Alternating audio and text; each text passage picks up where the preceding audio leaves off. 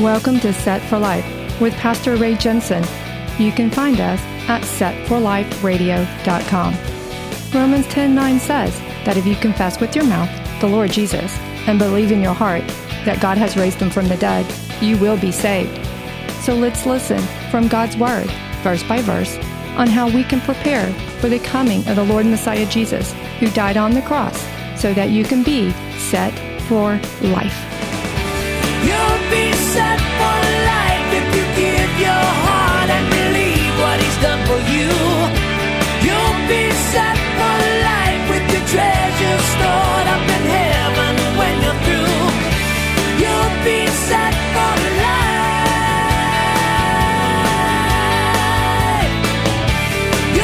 But still, yet, God is not totally left his people.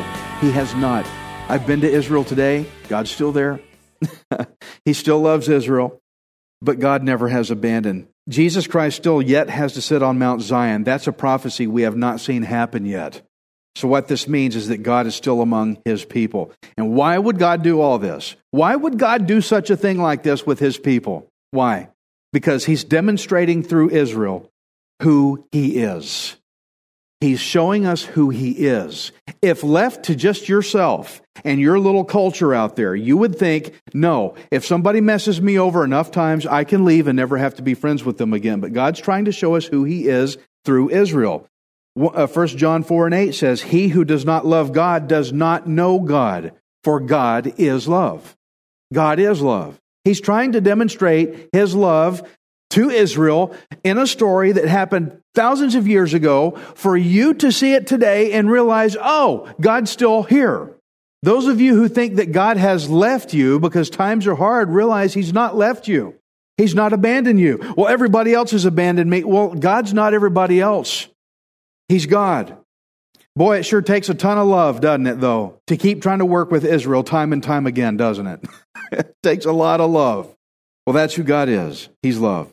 And I guarantee you, it took a ton of love to save a knucklehead like me. It sure did. And you know you're in that same boat with me. so let's look at God's love for his people, Israel, in that he would send them again another prophet. How many prophets is this now? Several. I don't know. Lots of prophets. Someone, a prophet is somebody to go speak on God's behalf to them. Judges 6 and 7. And it came to pass when the children of Israel cried out to the Lord because of the Midianites that the Lord sent a prophet to the children of Israel who said to them, Thus says the Lord God of Israel, I brought you up from Egypt and brought you out of the house of bondage, and I delivered you out of the hand of the Egyptians and out of the hand of all who oppressed you and drove them out before you and gave you their land. Also, I said to you, I am the Lord your God. Do not fear the God of the Amorites in those lands you dwell. But you have not obeyed my voice. You feel like you're getting taken out to the woodshed on this one? You ever had one of your parents, you didn't do what I told you to, you disobeyed. You remember how scary that was? Yeah, this is scary here. This gives me goosebumps, though, guys, because I try to put myself in the situation. I imagine if I was there to hear this from the prophet that everybody just cried out for, oh Lord, oh Lord, oh Lord. And here comes a prophet, and he dumps the blame on them, not the Midianites. It was y'all that did it. Can you feel that? I want the prophet to say nice things about me. I want the prophet to say bad things about the Midianites, not me. But the prophet dumped on them, not the Midianites. You know, how a lot of people they get their life into a big fat mess and typically in their mind it's always somebody else's fault. Somebody else did this to me. I didn't do it. I'm nice. I'm good. It's always somebody else. I can imagine they cried out oh lord oh lord these midianites. Oh lord these midianites. They've taken all our food. We're, we're doing all this work all year and they just take it all. And the prophet comes and says y'all are the ones that did this. No I did all that work on those crops all year. They're the ones that come and took it. No, y'all did this. Can you hear this? It's not what you want to hear, is it? God's prophet says, You Israelites, not those Midianites, you Israelites, look at what you've done.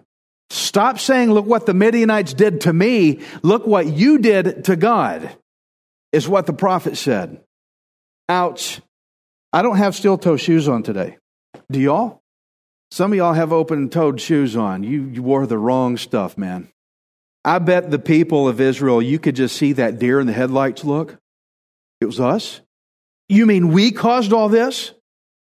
I'm sure they said, okay, prophet, uh, uh, explain. I'm not buying it. God said through his prophet, you, not the Midianites, but you have not obeyed my voice. God never told the Midianites what to do. He told Israel what to do. And they disobeyed. Parents, have you ever been in a situation where your kids were behaving bad and so are were other kids around them. It's like other kids were going crazy too. And you run up on the situation and you snap them back in line. And they're like, yeah, but what about those other kids? They're doing it too. What do you tell them? They're not my kids. They're not mine. You are mine. I'm dealing with you. They don't belong to me. God did not send his prophet to the Midianites. Hey, leave my Israelites alone. That's not what he sent it for. He sent the prophet to Israel. You have not obeyed my voice. He's dealing with the Israelites. Judgment is going to start with Israel first, hasn't it? Didn't start with the Midianites. It didn't start with their enemy. The Midianites will get there soon enough, but it started with Israel, didn't it? Judges 6 and 11. Y'all hang on for this one. Now the angel of the Lord came and sat under the terebinth tree, which was in Ophrah, which belonged to Joash the Abiezrite. And his, while his son Gideon threshed wheat in the winepress in order to hide it from the Midianites. And the angel of the Lord appeared to him and said to him, The Lord is with you, you mighty man of valor. Mighty man of valor? I'm threshing wheat, dude. What do you. What? Somebody else in here with me? I don't see no mighty man of value. It's like when somebody comes in and says, says gentlemen, and I'm just looking around. Who? Who are you talking about? ain't talking to me. Here's this angel of the Lord again, though, real quick. Now, we've seen him before. We saw him in Judges 2 when he appeared to Israel. And we, we can, let me show you again. We found out who he, this guy is. Who is this guy? Exodus 3, when he appeared to Moses in chapter 3 and 2 here. And the angel of the Lord appeared to him in a flame of fire from the midst of a bush. There's the angel of the Lord. And then in verse 6, the angel of the Lord tells Moses who he is. And so in verse 6, moreover, he said, I am the God of your father, the God of Abraham, the God of Isaac, and the God of Jacob. And Moses hid his face, for he was afraid to look upon who? God. Who is the angel of the Lord? It's God. The angel of the Lord is God himself. Now, it's possible that the appearances of the angel of the Lord were manifestations of Jesus Christ before he became flesh through Mary. After all, Jesus declared to the people before, uh, he has said that he had existed long before the time of Abraham in 858. He said, Before Abraham, I am. They're like, You're not even 50 years old and you've seen Abraham? He goes, Yeah, I have. Angel of the Lord. So now I want you to notice what Gideon was doing when the angel of the Lord appeared. Think of the angel of the Lord as like a pre Jesus Jesus. Okay?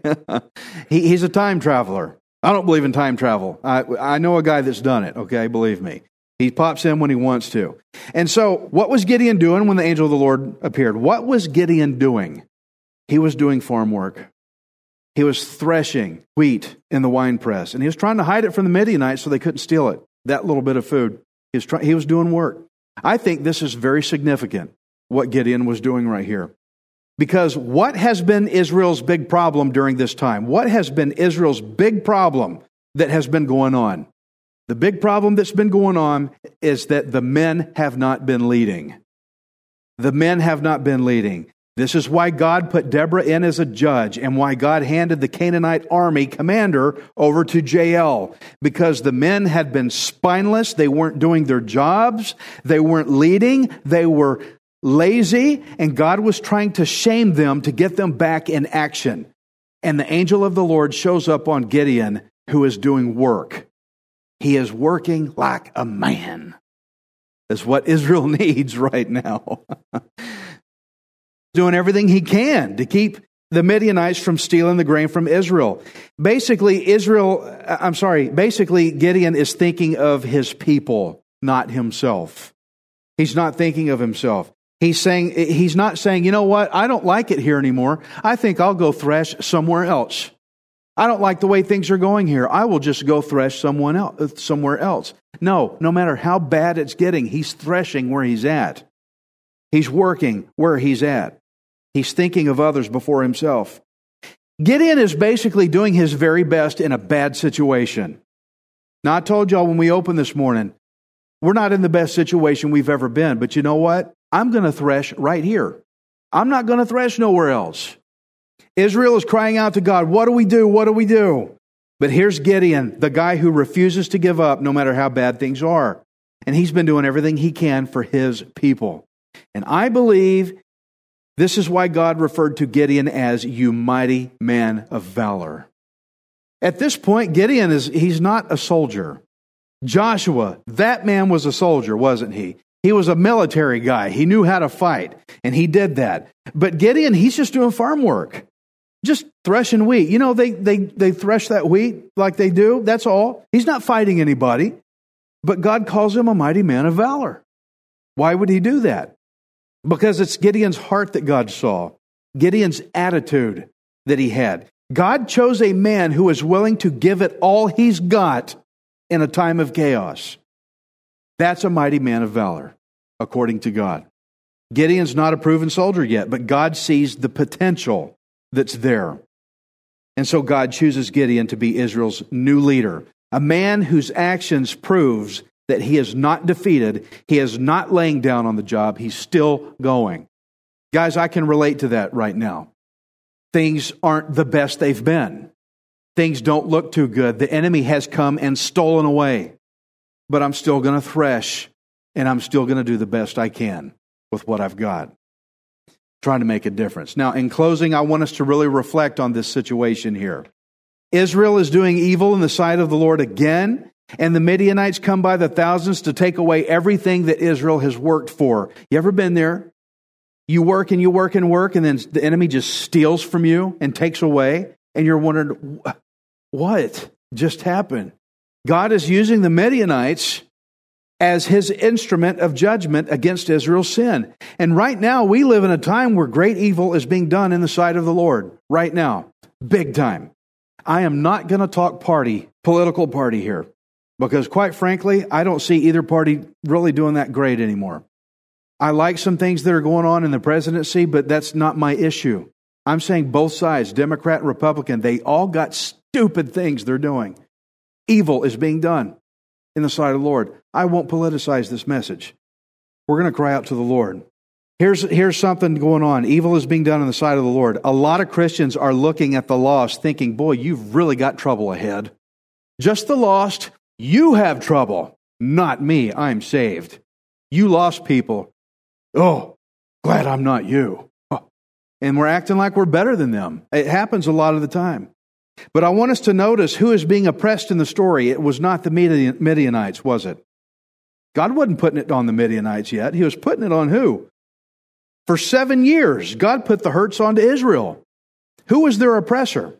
It was the Midianites. It was Israel that was under oppression. I want to show you something in 1 Peter 4:17. It says, "For the time has come for judgment to begin." Get this, guys, to begin where? Out there? No. At the house of God, right where you're sitting. Judgment to begin at the house of God, and if it begins with us first, what will be the end of those who do not obey the gospel of God? Yeah, they got bad stuff coming, but who gets it first? Us. In these days, these are the end days. And, and, and, people say, well, how can you say that? Well, because Jesus said in Matthew 24, at the end of the age, everybody will be offended. Everybody's offended. Are they not? Yeah. You can say, have a good day, and somebody will find something wrong with it, especially on Facebook. Boy, I had a great day today. Well, I didn't have a great day. That make you better than me. And then there it goes. You lost it. Might as well delete it now. Everybody's offended. Jesus said this would happen, and because of it, they will hate each other. So the church is under oppression right now. Now, I'm not talking about just American version. I'm talking it's under bad oppression. There are people literally losing their heads right now. We don't like to think of that. Oppression, we consider prejudice, uh, you know, persecution in America. We consider that to be, I've got my Bible out and somebody looks at me funny. That's not persecution. There's really people that are really taking oppression. Our brothers and sisters out there are taking oppression. Now, if God wanted to, He could do something about it. So why hasn't He? That's a question. Well, let me say this. In the United States, 50% of all marriages are going to end up in divorce, and the number one cause of death is abortion, with 60 million dead since 1973. 60 million since 1973. 60 million have died since my time. That 60 million people that could almost be up to my age that are not here. Friends, in a nation that claims that over 50% of its population is Christian, these figures indicate that something's very, very wrong. If we were truly over 50% believers in this nation, those statistics wouldn't be there. This is real. We can read Israel again did evil in the sight of the Lord and go, oh, there they go again. Well, America is doing evil in the sight of the Lord too. Here we go again. And who's going to take the judgment first? Don't be thinking about them. What about you? The judgment happens here first, and it begins with us at the house of God. So then, we should take Gideon as a good example, I think. I think we need Gideons right now. As bad as things were, Gideon is a guy that just would not quit. He wouldn't quit. No matter how much has been stolen away, you just get in and keep doing what you can. But I'm just a farmer. Doesn't matter. God called him a mighty man of valor. So good. Psalm 138 and 6. Though the Lord is on high, yet he regards the lowly, but the proud he knows from afar. Gideon was doing farm work. Gideon wasn't too good for it. I'm not going out there to thresh. I'm not doing all that work. My back hurts. I'm not setting up all these chairs and this equipment out here. My back hurts. But I'm not too good to do it. If it has to be done, I'll, I'll jump in and do it. I've got good help. But I, I can relate with Gideon. He's doing work. He's not too good for it. He's not too high. He's low. That's a humble character that God considered to be a mighty man of valor. God saw Gideon's potential. So I want to ask you a question about you now. What about your potential? What about you? You might think that your own abilities are too small to be of any use. And you know what? Gideon said the same thing, didn't he? He said, Lord, how can I save Israel? My clan is the weakest in Manasseh, and I'm the least in my father's house. I want to show you why I'm a pastor. Okay? I'm going to show you the verse that says why I'm a pastor in 1 Corinthians 127. But God has chosen the foolish things. This guy that ruined everything, had everything taken away. God has chosen the foolish things of the world to put to shame the wise, and God has chosen the weak things of the world to put to shame the things which are mighty. If you consider yourself to be too small, you're just right.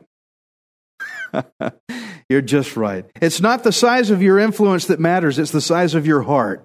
It's your attitude. It's your character. It's your willingness to give it everything you've got. All Gideon could give was threshing some wheat, but by God, he was willing to give it all he had. And now God is about to position him to become Israel's deliverer. You're thinking, Ray, I, there's not much I can do. I don't have anything. You've got something. Yeah, but you can't do anything with that. You think God could do anything with threshing wheat? He chose Gideon to save a whole nation. You think God could do anything with you? Of course He could. I just want you to take encouragement from this story because we're about to really amp things up around here. We're going to really amp things up around here, but I want you to take encouragement here. I want you to know that you're not too small to jump in and help. All you need to have is a willingness to work, and God will see to the rest. It doesn't matter how bad things may look you've got something you can put in. God said to Gideon in verse 14, He said, Go in this might of yours, have I not sent you? Go in this might of yours, have I not sent you?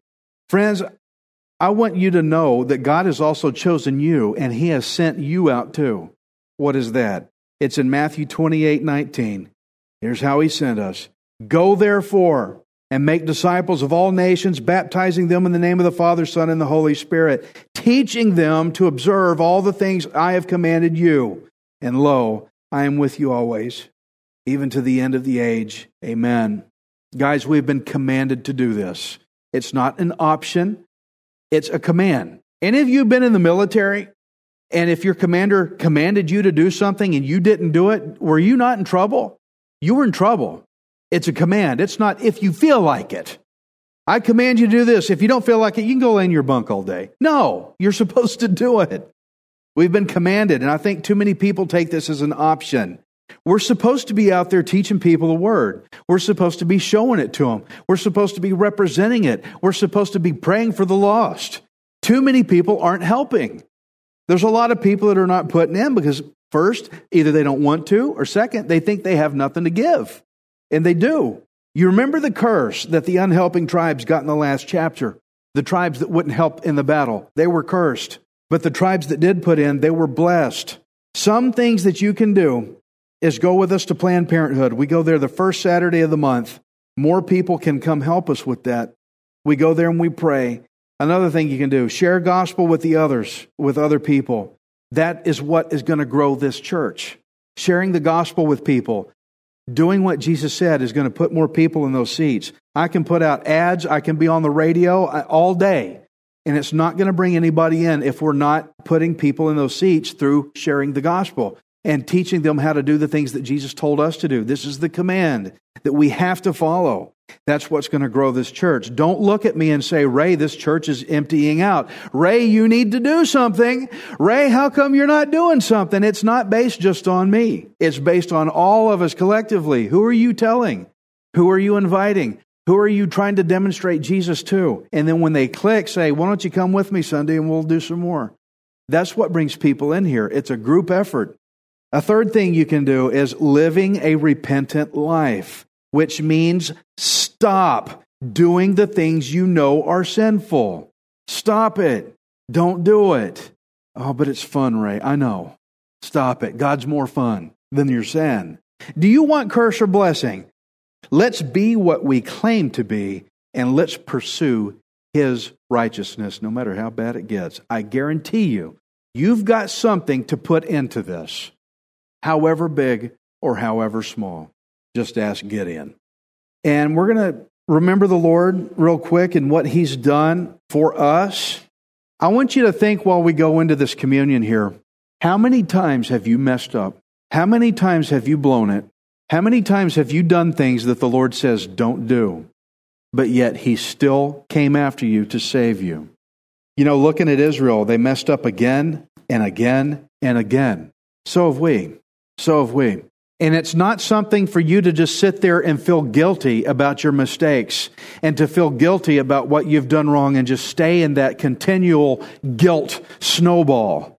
What we should do with this is say, I'm going to repent and turn around and start doing the things God told me to do. There's a lot of people who are hurt because they've done something wrong. They can't let it go to the cross and get on with obe- obeying God they're stuck in a rut. I want you to know that the Lord Jesus Christ died on the cross for you so that you could be forgiven, so that you could be released of that burden, so that you could experience peace, so that you could escape curse and go into blessing, so that you can pass from death over into life.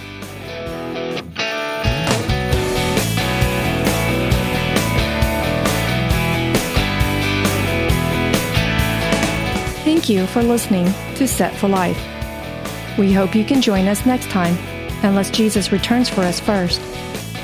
Set for Life is the radio ministry of Pastor Ray Jensen. We invite you to subscribe to our podcast at setforliferadio.com. Hi, this is Ray Jensen. Thank you for giving me the opportunity to encourage you in God's Word. If the Bible doesn't excite you, then you're not reading it. I want you to remember that you are not worthless, you are priceless. Messiah Jesus died on the cross to redeem you so that you can be set for life. You'll be set for life. You'll have all you need. Just receive with a willing heart. You'll be set for life. You'll be on your way any day you decide to start.